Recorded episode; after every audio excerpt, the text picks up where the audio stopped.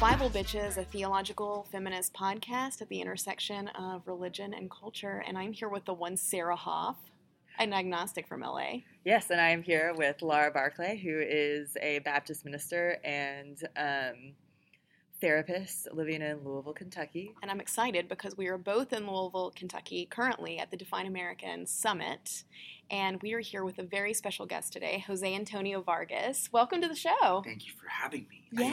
I mean, that's the best name. Bible Bitches. And now that you're on our show, you're an honorary Bible bitch. Yeah. How privileged do you feel right now?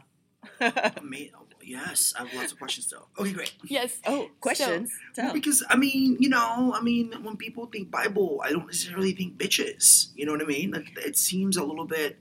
That's why I think it's exciting, because it seems like an oxymoron. Like, when I think Bible, I think formal. I think, right. Like, you know, doctrine. When I hear the word bitches as a man, I'm like, am I supposed to be using that word? I guess I can. But yeah. Yeah. You can totally use it. Yes. It's our actual name. Yeah, I wonder if this is going to be, like, turned around on us, because Jose Antonio Vargas is a Pulitzer Prize-winning journalist. Yeah. Yes. I just asked lots of questions. And I was rewatching, you know, when I fly, I literally just listen to the same James Baldwin, Toni Morrison interviews over and over again. And I rediscovered this interview when Baldwin says, we live in a society that loves answers, but loads questions. Mm. And you're really good at questions. I think I live in questions. You're really fucking good at questions. So, speaking of questions, Jose, can you tell us a little bit about yourself? Yes. So, okay, I'll do this really, really quick. So, I was born in the Philippines, and then my mother sent me to America when I was 12 to live with her parents, my grandparents, both of whom were naturalized U.S. citizens. And then when I was 16, I found out that I'm here illegally, and that I was smuggled to be here illegally. I didn't think the guy that I was introduced to when I was 12 was a smuggler, because I thought he was my uncle, but he's not an uncle. And that my grandparents paid $4,500 to get me here illegally, because they couldn't do it in any legal way. There was no legal way to do it. So then I was 16. This was in 1997. So I was kind of confused, because I knew that I was gay. I think I was pretty sure that I was gay. I think it was Matt Damon, and I'm not really even a Matt Damon fan, but I was watching, like, Good Will Hunting, and he had this one scene, and I remember I was on a date with Karen Jensen in the theater, and I went to the bathroom because I was like, why am I being turned on by Matt Damon? I was like, what's happening? And, you know, Karen Jensen was, like, hot. She had, like, you know, big old boobies. He made the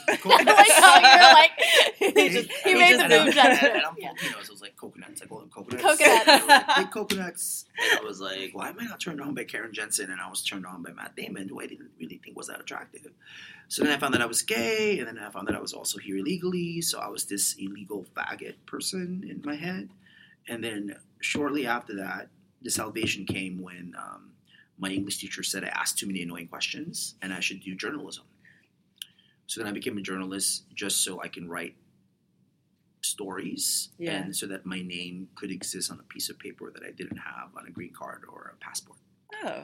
So I did that for like 14 years. And then 8 years ago, when one of the IDs that I got so I can have a career, because, you know, you're undocumented, meaning your life is defined by documents you don't have. So I had one, a driver's license from the state of Oregon that I wasn't supposed to have. It was about to expire. So I had to make a decision, do I stay or do I leave? So clearly I stayed. And part of staying was creating an organization called Define American, in which we asked people, how do you define American? And our goal is, how do we change the narrative on immigration one story at a time, right? So my story is just one story. And there's an entire narrative. I would argue that we're living in a very anti-immigrant narrative system, so strong that we elected a president. So strong that we're seeing the rise of white nationalism all throughout Europe, so strong that this idea of who's the foreigner, who's the other, do these people have a right to come to our countries, and they don't really want to be there, they're taken away from the country, all of that.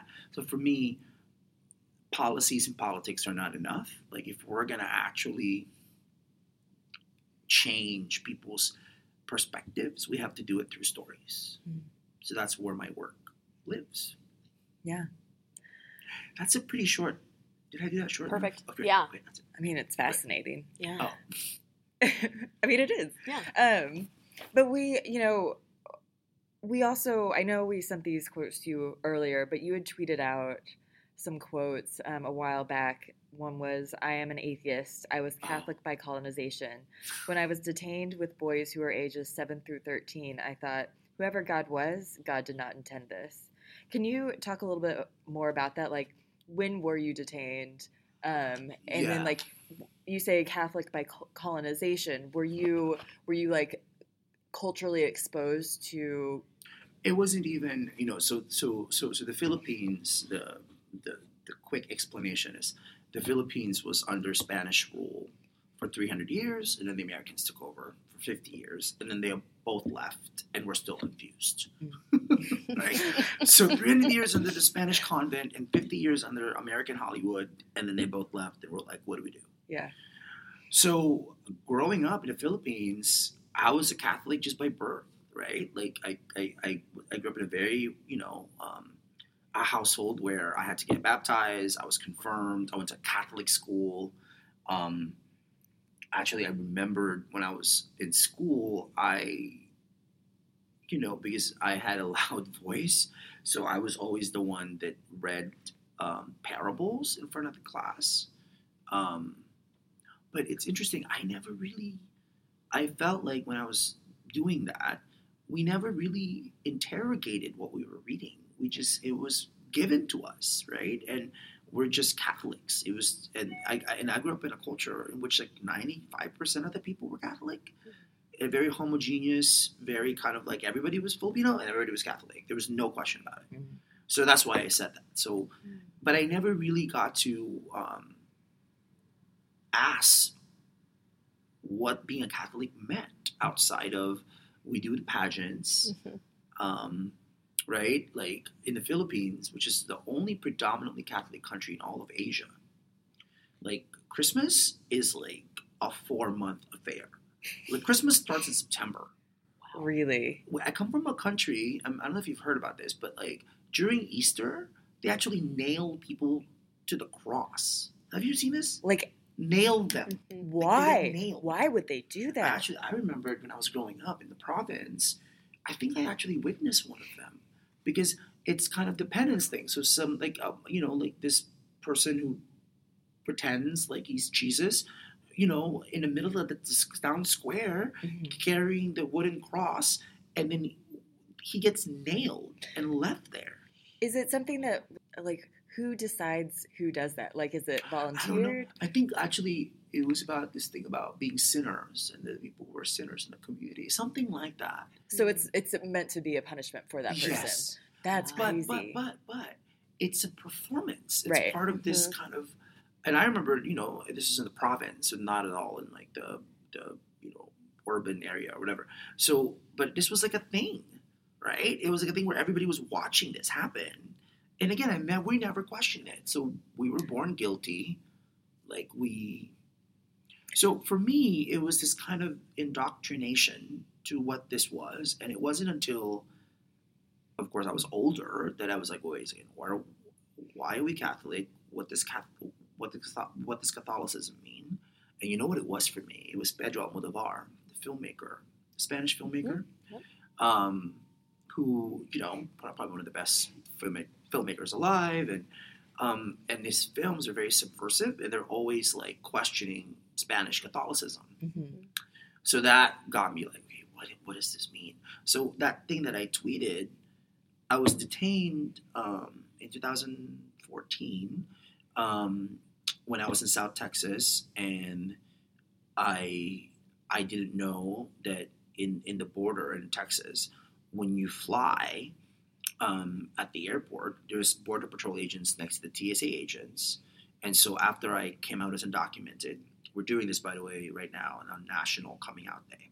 So I came out as undocumented, which means that I'm done lying about my status. So at the TSA, at the airport, when they asked me, are you here illegally, the border patrol agent, I said, yes, I am. So they arrested me. They detained me. This was 2014 when people didn't really care. Because, you know, people only cared about immigration when Trump became president. Mm-hmm. Back then, when Obama was deporting hundreds of thousands of people, mm-hmm. nobody really cared. Mm-hmm.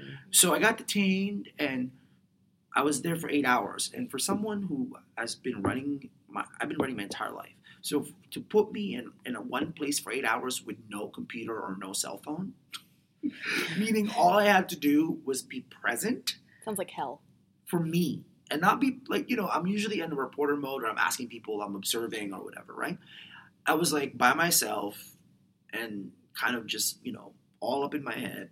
And that was when, you know, when I was writing my book, I really struggled to talk about God because I was going to try to include this whole passage about what happened when I was detained and what I witnessed and being with these kids and how I was questioning what allowed that to happen. But then I just felt so, it's almost as if I felt like I was using God. I was being exploitative. So I ended up taking it out. Oh. Because I feel like religion is a very, it's a very personal thing. Mm-hmm. And I feel like people should be allowed to go through their own journey. And maybe it's just I'm getting older. I feel like the older I get, the more I have to hold on to something bigger than what's here.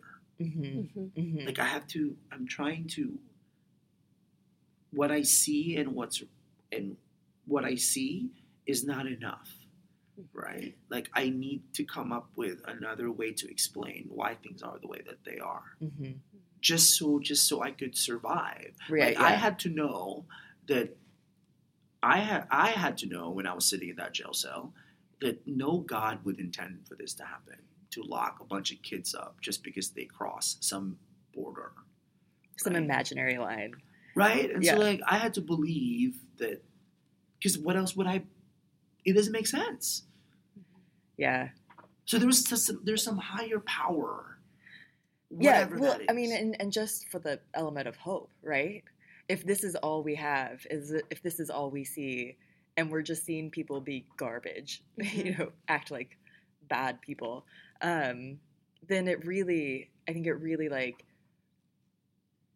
dismantles the idea of hope. Like, can us as human beings be better without hope in something other than? Does that make sense? Yeah. Yeah. And I would want to know from that too, like, where do you center your hope? You said, also that your first experience with faith was your grandfather kicking you out of the house because you were gay. And so you had to find a different faith, right? This kind of form of survival. And you found it in words like James Baldwin and in other people's actions. So how do you, like, is that kind of how you construct your hope? And what did that look like? Well, I mean, actually, there's two concepts that I'm really thinking a lot about. One is the difference between being an ally and being a witness, mm-hmm. right? And then the difference between having hope and actually being hope. Like being hope for other people or being hopeful? See, I'm not sure.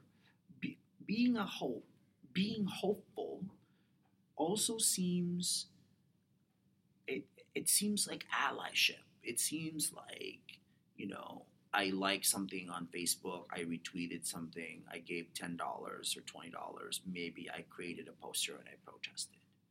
It seems spectatorial. Mm. It doesn't seem... like as engaged? As engaged. But engaged enough where it's like, oh, okay, I've done my thing. I'm mm-hmm. woke now. You know, mm-hmm. I resisted, right? And I'm not sure that in this very dangerous time that we're living in, which historically I'm not sure there's a parallel either. Mm. I'm not sure if having hope and being an ally is enough. Mm-hmm. That I think we have to really challenge ourselves to bear witness to people, which means that we're a part of something.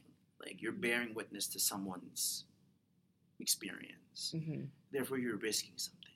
And by risking something, you're actually being an instrument of hope.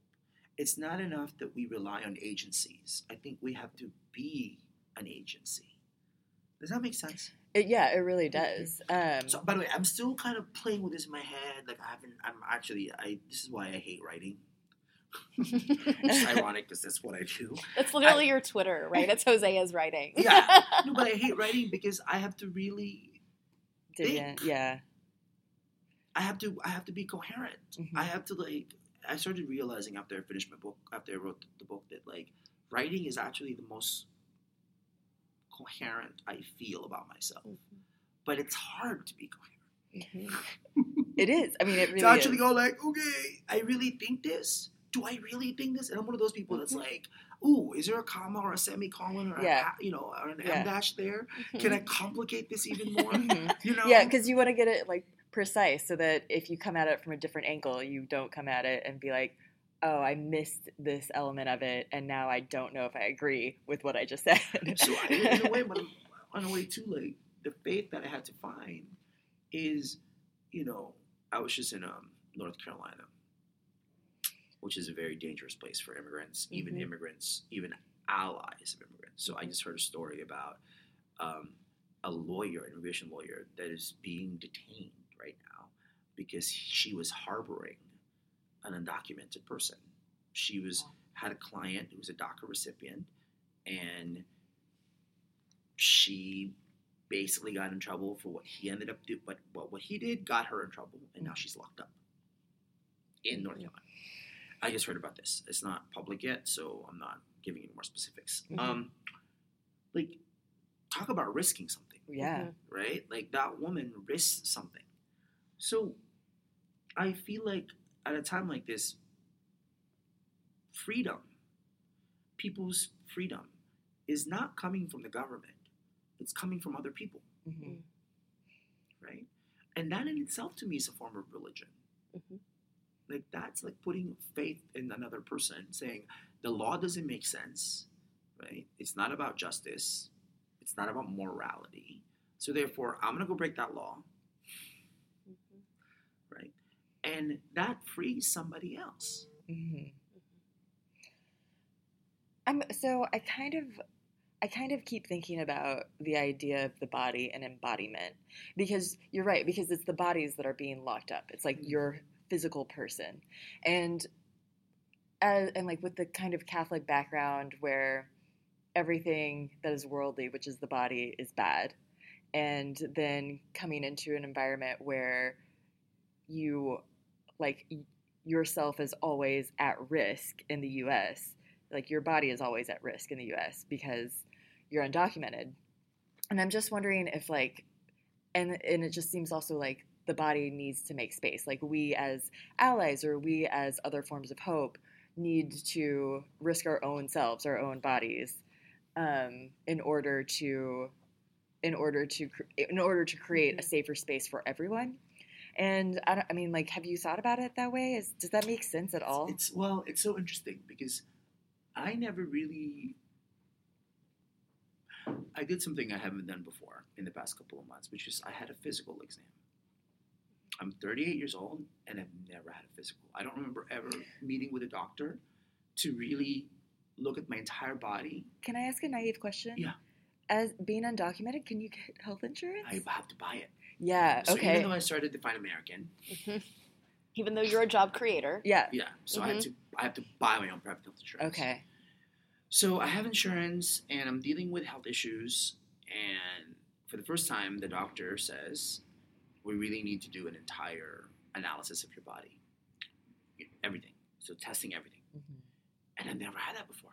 Mm-hmm. Because frankly, what was the point? I was like, well, I feel disconnected from my body. Right. Yeah. Right? Like, I don't, like, you know, like, that's why nature was not my thing. That's why, you know, even like in our organization, you know, we have a lot of people on our team who are really, you know, big about climate change and like, and this is kind of a running joke because a couple of years ago or something like that, I made a comment about I'm too depressed to be an environmentalist. Like, I'm not. Like, that seems too, like, y'all are worried about what's going to happen in 50 years. I'm worried about, like, am I going to be here next year? Yeah. Like, meaning, right. Like, you're worrying about the environment. Like, that's an outside thing. I can't deal with my inside. Mm-hmm. Right? So there's this kind of physical severance. And for me, I have to say, from a creative standpoint and from a personal standpoint, I'm really fascinated and disturbed by, like, what are we doing to people's psyche? Mm-hmm. Like, what, like, this disembodiment and this feeling of disconnection, this severance, right? What happens when you live in a place and the place doesn't recognize you and doesn't see you and doesn't give you, when it doesn't give you the oxygen you need to live? Yeah, so right. Then how do you then separate yourself from it? Mm-hmm. And then, but then how do you live? And that, I know we're running out of time here, but the last question I would like to ask you, it has to do exactly with that. You talked about running and kind of being disconnected from your body, and I would imagine that that is a feeling that most undocumented people have right now. The toll that that takes on mental health, on a population that has huge difficulties getting access to mental health care. Mm-hmm. Can you speak to that? Well, I think every community right now is, I actually think if there's one thing that connects every American from all identities and all backgrounds is that we are all collectively having a mental health crisis in this mm-hmm. country. But you're also dealing with the reality that you have a lot of people coming from communities in which, go back to God, you just swallow bitterness. Yeah. You don't talk about it. Right. God died of, Jesus died on some cross for your sin. Mm-hmm. Right? Like, it's not something we articulate. Even when I was a kid, I remember one of the earliest things I was obsessed by was Frasier. And because I had never seen people talk about, like therapy, right? Yeah, like, yeah. Well, I'm like, what are they doing? And I remember thinking, what a privilege. I mean, back then that wasn't the word, but like, do they not have real things to deal with, so they're creating things? You know what I mean? Yeah, are they creating problems that aren't really there? Because that way I was dealing with the gay thing, I was dealing with the undocumented thing, I'm dealing with my family, I'm dealing with, like, real things. Yeah. And then you watch Frasier and you're like, so what's the problem here? Right? And so, like, I know this, but again, the power of media. I saw therapy from that very superficial kind of way. I just was seeing Big Little Lies. Mm-hmm. Oh, yeah. The therapist in that show. Mm-hmm. That's a therapist. Yeah. Right? Mm-hmm. Like, the kind of presentness and just, like, actual mental and emotional interrogation that she was doing. Talk about being a witness. Mm-hmm. She was being a witness. Yeah. In a very dangerous way, but in a very important way. Yeah. I think there was no other way but to do what she did, right? Like, what are you supposed to do? Right. So, have you seen it? Yeah, I've read the book. Okay. I haven't seen the show, but I've read the book. Yeah. No, okay. I'm going to actually it, like. I think it must be the first series that I just completely watched on my phone. Really? I just was like, once I saw the first episode, you were hooked. I had the whole thing. I like went through the whole thing. And again, as a filmmaker too, I was fascinated by the construction of that show mm-hmm. and how psychological it was. Mm-hmm. The author, she's so good at grasping that. I didn't read the book. I should. But she is. She gets personal relationships and like that sort of interpersonal nature is so good. It's so psychological. Did you watch season 1 or season 2? Season 1. Okay. Season 2 is not quite the same, I thought. What do you think? I didn't. I agree. Not the same. And the ending. Yeah. But talking about like the psychological element, the mom, the grandma who comes in. Meryl Streep character. Oh my God, amazing! And the way that she's. This is a huge spoiler, but she's the mom of the rapist, the guy who dies. Yeah, the guy who dies. And she's so apologetic for him. Like she's. And, like, victim blaming and doing all this stuff. And it makes sense for, like, how somebody in that generation might certainly act. Like, right. Protecting their child, but also, like, growing up in a totally different understanding of what sex and how rape you might, and how power. You and how you might raise a rapist. And how you might, yeah. That should have been a title for this, for the show. I was just like, I'm not married. I'm not, like, I was fascinated. I just thought, and the performances were just so, and to see so many different women, mm-hmm. I thought, and like the psychology of like how they dealt with different sorts of mm-hmm. abuse. Mm-hmm. Yeah. It was fascinating. And I think that they did it in a really good way in which it didn't like take away their agency or their power. Mm-hmm. Like they still maintained it, but they were also clearly in some like subjugated roles in some of their lives. Anyways, this is way off topic. But a fun aside, it has been amazing talking to you and just chatting about pop culture. I would like to, for us to close by just saying that your book is amazing, Dear America. I think everybody should read it. It's such a poignant story about your own life and also very important for our times. Can you maybe just tell people a little bit about the book and where they can get it? So you can get it anywhere. Apparently, it's at airports, which I love because, you know, we're not supposed to be flying. I love that the book is at the airports. So for me, the book is actually this question of psychological interrogation. I wrote the book. The number one question I had was, why am I so depressed and why am I so messed up? And then the book kind of answers it. Okay. So I really wanted to understand our condition beyond the politics and the policies and put it in a much more psychological framework. And now that I've been, you know, now that colleges have assigned the book and I get to talk to the kids and the students about the book, it's been so rewarding because I'm like, oh my God, they totally got what I'm doing. They totally got what I'm trying to do.